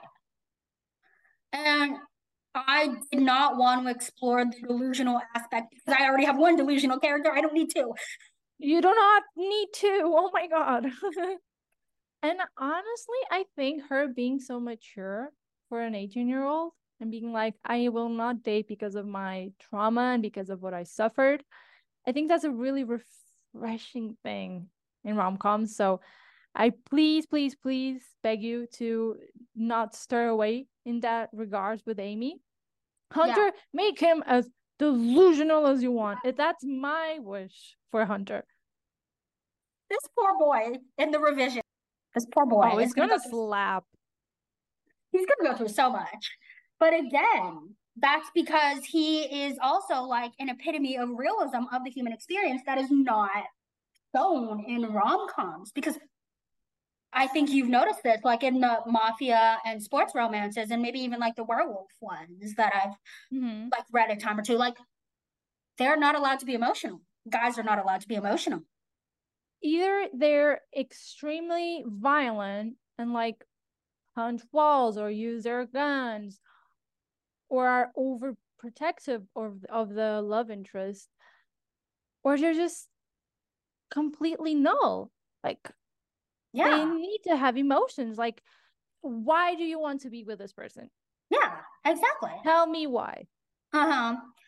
And I feel like Hunter is very real for being delusional because in your 20s, you are allowed to be delusional. Like you are still technically the 20s, the roaring 20s. We're all delusional. We're all crazy. What's wrong with that? I'm about to be, tw- I'm turning 21 this year. Like that's wild to me. Oh my God like delusion. Like I'm having so much fun writing Hunter, and Cairo is having so much fun alpha reading because this guy does not have a filter. Like he swears consistently. Oh my god, Cairo, Cairo. Listen, more Moriana in the second draft, which was when the one I first baited, uh-huh. she cursed a lot for uh, a, a, a hiatus and Kara went, Maria, she's cursing too much for an heir. And I was like, okay, you're so right. And I cut down her swearing. And I was like, girl, you you nailed it. So I love that you're now making her go through a lot of swears. She's telling me like it's so refreshing to have somebody like so you you might have beef after this just oh, a little bit. Cairo. Like Meet me outside. Like a little bit of beef. But maybe because like yours is fantasy, she has like a different mindset going into it. Because mine is very much like realistic fiction rom com. No, no, no, no. Yeah, yeah, yeah, yeah, yeah. Guys in their twenties, they swear a lot. A lot. So the fact that too, me and Hallie just I, listen. We swear a lot to each other, Mhm. and girls swear a lot too. So let's break that stigma. because like she was trained again to like be quiet to not like express Oh, oh, emotion okay, yeah, that makes sense. in a way that like you know how like cursing is like very emotive like you Mhm. have to feel something like she was taught to kind of like hide her emotions so she just doesn't swear she doesn't curse Mm-hmm. just because She's just very cold, closed off. yeah she's closed she's closed off but then like once people get to know her and like characters get to know her they realize she's sarcastic she is you know she's Mhm. fuzzy she's warm she's all of the things that she was not allowed to express my god, I so relate to Amy. because like you know like i was bullied and so i was also like not allowed to kind of be myself because like the things people don't understand when you're bullied like you are not allowed to have emotions when you are bullied. At all. you're not. At all. like that's just the facts of life as somebody who was bullied for a very very long time. Like a lot of my emotions are kind of implemented into amy from that time. Because Mhm. like people are like oh my gosh cassie you're so closed off. Cassie you're so this you're so that. And i'm like there is a reason. No, people tell me a lot like, oh, before I met you, I thought you were bitch. I thought Yeah. you were really cold. And, and I'm like, is that supposed to make me feel bad? Like I that's my face, so no no one hurts me. Like not Mhm. allowed to feel anything for these people like i'm not allowed to be friends with these people i'm not allowed to do this because what if I do this exactly. Like, what what if they hurt me again? What if, I don't want to go through with it. Right. And the whole thing with Amy, like pre college, is like, No, that's perfect then.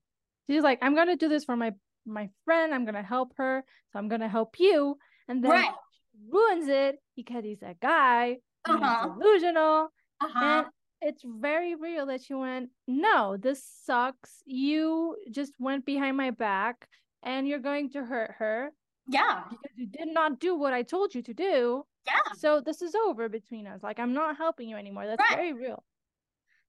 That's what I, again, like this rom com is literally the epitome of two very traumatized people in a very, very real setting. And maybe that's why, like, maybe agents might like it or maybe agents might not like it because it is so real. I think they'd like it. If you like, is this, do you want it to be your debut? No, this is gonna be like my see that that's Cairo has actually asked me like which one do I want? Do I want like my human very human quartet or do I want these two people who are basically almost gender swapped in a way where you Mhm. know Amy is the mature one and Hunter is the delusional one. You know, like Yeah. kind of all of that. And I'm like, I was hoping that my dystopia would be my debut. And then, like, further down the line, I would release my rom com, which is basically my hate letter to everybody who has ever done anything wrong to me. Like, I literally was talking, I was texting Mads one day, and she was like, I was telling her, like, I have this rom com idea, blah, blah, blah. And she was like, Do you want to write this like right now? And I'm like, This feels like the type of story that I can write right now because I am dealing with the same kind of, I'm basically going through the same emotional journey that Amy goes through yeah. in the entire book. Because again, I'm like, I'm 20. Like, I stopped getting bullied like 17. That's only three years ago. You Yeah, know, very recent. like I'm still going through that, which is why I think Amy's emotions are so real, are going to be so real for people. Mhm. Because, like, dealing from bullying, like healing from bullying and emotional trauma, it takes a lot out of you. it it really does. It really does. And not to bash like emotional trauma in a lot of books because that is very real and I love that they're putting that in there. But for me, there's always some kind of disconnect. No, oh my, that's such a real thing because I remember this is very personal, but I mm-hmm. remember like oh, when I started feeling better mm-hmm. about myself, like four years ago, I went, I'm really scared because I don't know who I am without my depression and my anxiety and my yeah.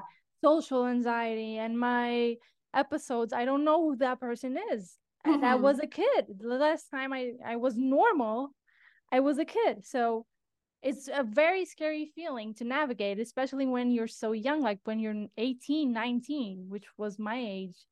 Uh, it's very scary. Mm-hmm. So yeah, Amy going through that is just real.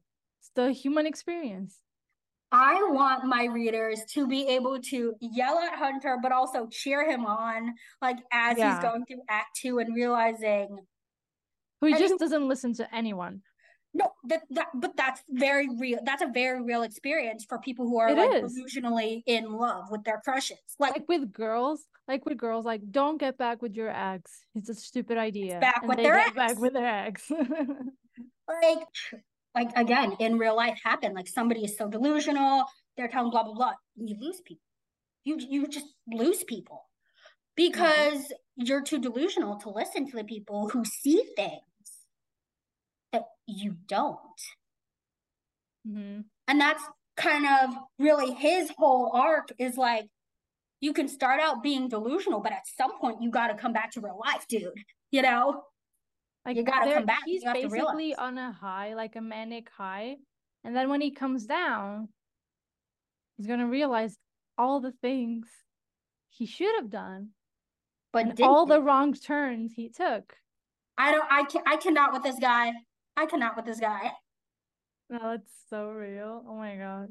Oh, oh my god! I just recall like I have a scene with Julian and Bunny, like the assassination WIP, mm-hmm. where she's talking about her father and like grieving and he's mm-hmm. just going on about like one of the rituals that they have have, have to do like mm-hmm. that night and she's like dude i'm crying about my dad and the fact that one of your friends might have done it and you mm-hmm. care more about like giving stuff to a god and he just does not just goes on talking about the doesn't the understand. And i'm like julian oh my god wake up wake up.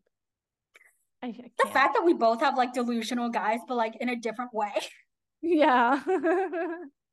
Like mine is very that's my that's the new trend in fiction. We need to let guys be delusional too you and i we will start that Yes, we will. That I'm just so excited to make this guy as unhinged and delusional as possible. And I want girls to be like, wait a minute. Hold on a minute. Is this a thriller? Like, yeah, no, like, is this guy gonna end up murdering her? Like, is the guy gonna end up doing some stuff? It's, no, it's a happy ending. Like, what kind of happy ending? They're gonna be in a healthy relationship. Like, and I'm expecting people to be like, you hyped us up for some drama and you just resolved it nicely in a bow. Like, what? What the heck? And I'm like, I'm trying to tell you kind of how to be in a healthy relationship. Yeah. So if sorry I if I tied it all nicely in a bow for you. In a bookstore, and I read the back cover, and it went, "This is a love story." And I was reading the book, and I was like, "How is the author going to resolve this?" how is the author going to resolve this delusional guy mm-hmm. and then you see you see him wake up from the dreamlike state of delusion that he's in right. and you see amy on her journey to becoming a better version of herself away from her past trauma and you and I'm gonna be like, oh, yeah, now now there can be some romantic feelings involved but because before they it, it just can't like it's just a guy going i like you i like you and a girl going no we need to like have our journey separately we cannot do this together this guy is delusional this guy is like mm, no it's giving me all kinds of bad mm-hmm. vibes mm-hmm. but the thing is he's kind of forcing himself kind of into her life which is again mm-hmm. a very delusional crush thing to do Yeah. I wonder how many people are going to look at Hunter and be like, crap, is that what I was actually like at that point in time? Because yeah. th- that's what I want. Oh, for you're going to get like, that. for him to be like this human slash morally gray male character is allowed to be as delusional as he wants. Like I've heard guys go, "Oh my god, she's so into me." Like she's looking at me and like you then I look at the girl and she's like yeah. You know, giving him the face, the ick face, like, please stop looking at me. Mm-hmm. Guys are delusional beings. They just are. I mean, that's why they start wars because they're delusional. Caligula literally, oh, and, um, the Julius Caesar was he like a delusional person? Like knowing what Listen, you know. I am a Julius Caesar defender. I'm an Augustus hater, and I'm a Nero and Caligula lover. Okay. So, no, but Julius was very uh, delusional. He was. I mean, he literally um shouldn't have entered Rome, and he went. I can do what I want, and he did, and he got killed for it. So yeah, I'd say he's a pretty delusional guy to think like he wasn't going to die like when he went hunter, against everything. And delusional, kind of like the hunter sense, where he's like, you know, the rose-colored glasses, everything's going to turn out just the way I want to, kind of. Oh, a hundred percent. Him and Mark Antony, a hundred percent delusional guys. I just, I don't understand. Mark Antony, you have a wife. You go and meet Cleopatra and go, I'm just gonna divorce my wife which happens to be the sister of Octavian, the guy that hates my guts. What do you think is going to happen, dude? Of course, it's going to turn into a war and you're going to die. Like, what do you think? He's delusional. That is so hunt. That is so hunter core, though. like, so Hunter is a normal guy. Yes more like guys are allowed to be like the toxic morally gray human. Yeah. morally gray human. I don't understand. I just I love how we just went on this rant about like morally gray human, morally gray characters who are humans in like fiction, but also in real life. And it's just like the thing is though, I feel like that needed to happen. That rant it needed. It, it does need. I think it's a very important conversation and that people need to wake up because I'm tired of seeing badass female characters being hated on and honestly it's misogynistic as hell mm-hmm. when they're doing the same things that a male character did going back to like holly black and the cruel prince i don't know is it a trilogy? Is it four books? It's, Nobody knows. it's a trilogy. Okay, it's a trilogy with novellas. Okay, that's what I yeah, thought. I think so. That's what I thought, but then I was like, maybe I don't know. Question mark. But the fact that Cardan and Jude are basically like carbon copies of each other. They're the same side of the, the coin. Like not Nobody even different sides. That. They're the same. And nobody sees that. They're literally the same person. But like Jude, everybody is like thirsting and lusting over like Cardan. And poor Jude is over here going like, I'm a real person too. Yeah, that happens a lot. Like again with Nesta and Cassian, like Nesta, Nesta was going through her, her trauma, and people were saying, "Oh, she's horrible." She's going through her trauma. Everyone deals with trauma differently. She turned to alcohol. Okay, some people do why, that way. Why? Why can't she do that? If a guy did it, he'd be everyone would would would be like, "Oh, poor thing. He's dealing mm-hmm. with his mm-hmm. trauma. It's fine." Like, what? I don't understand what's not clicking, especially with with female readers. Why are you doing this? Yeah. To yourself, like no, but I, I also think that is why I'm making Hunter specifically the delusional one. Mm-hmm. Like they can't ignore, they can't ignore what the heck he's gonna do because they're oh, reading no. the book. And maybe that's why I'm making it dual point of view, first person. Mm-hmm. It's there for a reason. Oh, you're making it perfect. Like it's really a commentary.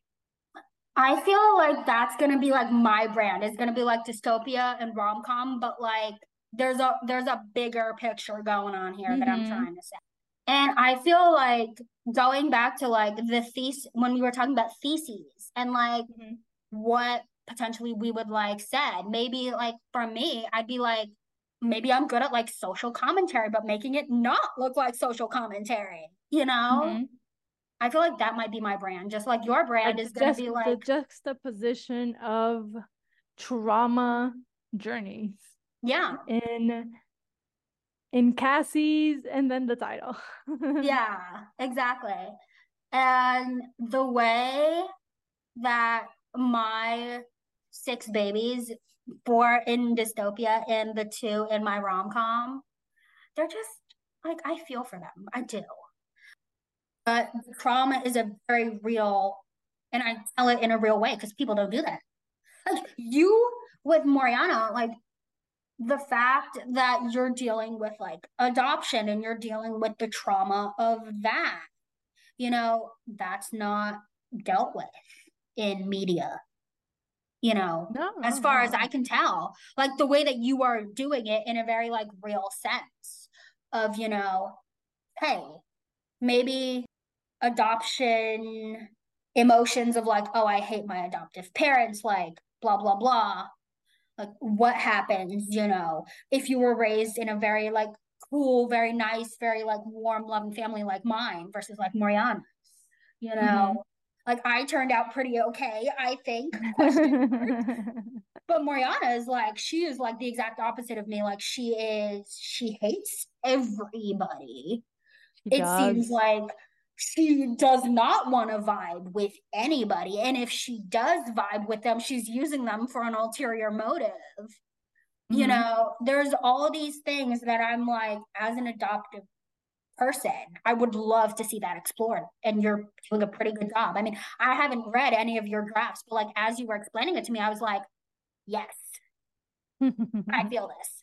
No, and I, I I deal with her trauma a lot, and she does have a lot of trauma in regards to to her father her adopted father and also to war like she has very ptsd physical reactions to it and i took that a lot mm-hmm. from my own ptsd like what, what we were talking about like taking from your experiences and making it real and not something you know crafted yeah and mm-hmm. i took that and i implemented the things that i have to deal with my ptsd and into her own character and obviously not war in my case yeah but i think like it makes her real even if she's not the best person like even if she's not someone you you would want to be friends with she's still a person she right. still has feelings she's not mm-hmm. a sociopath she right. was just made like i like to use the expression of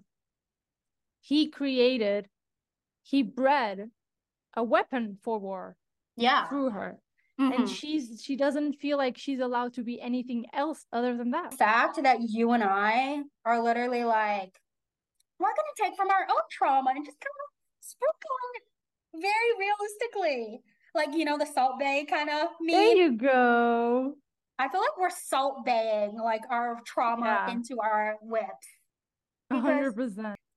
like even though like i I think the last time I had a delusional crush, I was maybe like 16, something like that, sophomore mm-hmm. year, maybe. And then I realized, like, oh, maybe like I don't like guys. Maybe it's just like the fact that they're nice to me. And then, like, I haven't really had a crush since I was 16, you know? Mm-hmm. But again, that very real realization of like being delusional and being like, my gosh, blah, blah, blah, blah, blah. Like I can take some of that and throw it at Hunter and basically put him on a he's, he's essentially putting Amy on like the pedestal that a lot of people who have delusional crushes do, you know? And, and a lot of toxic relationships use that tactic of like, I put you on a pedestal and then when they start seeing the other side, it's just the walls crumbling completely. Yeah. Mm-hmm. And I feel like that's what a lot of I I know I say like I'm taking a lot from like sports romances and like, you know, mafia romances, but that's essentially the goal at the beginning was to make Hunter as despicable as possible. Mm-hmm. That, that was just the goal because otherwise the plot doesn't plot. They're crying out for somebody to like see them as they are. Nobody does because again, that wall, that mask is up. And it takes a lot for it to come down. it does. It's really hard. And it's very brave. Yeah. Understandable thing to go through, especially if you're adopted. Yeah. Of that questioning of like, why? Why am I not with my biological parents? Why do I have to have different parents? Why do I why am I not like the other kids? Like I think it's very normal. Yeah, the fact that you know my parents are white mm. and my sister and I are very much Asian American. You know, I live in the Midwest, which is, mm. you know, everybody kind of knows about the Midwest in some way yeah.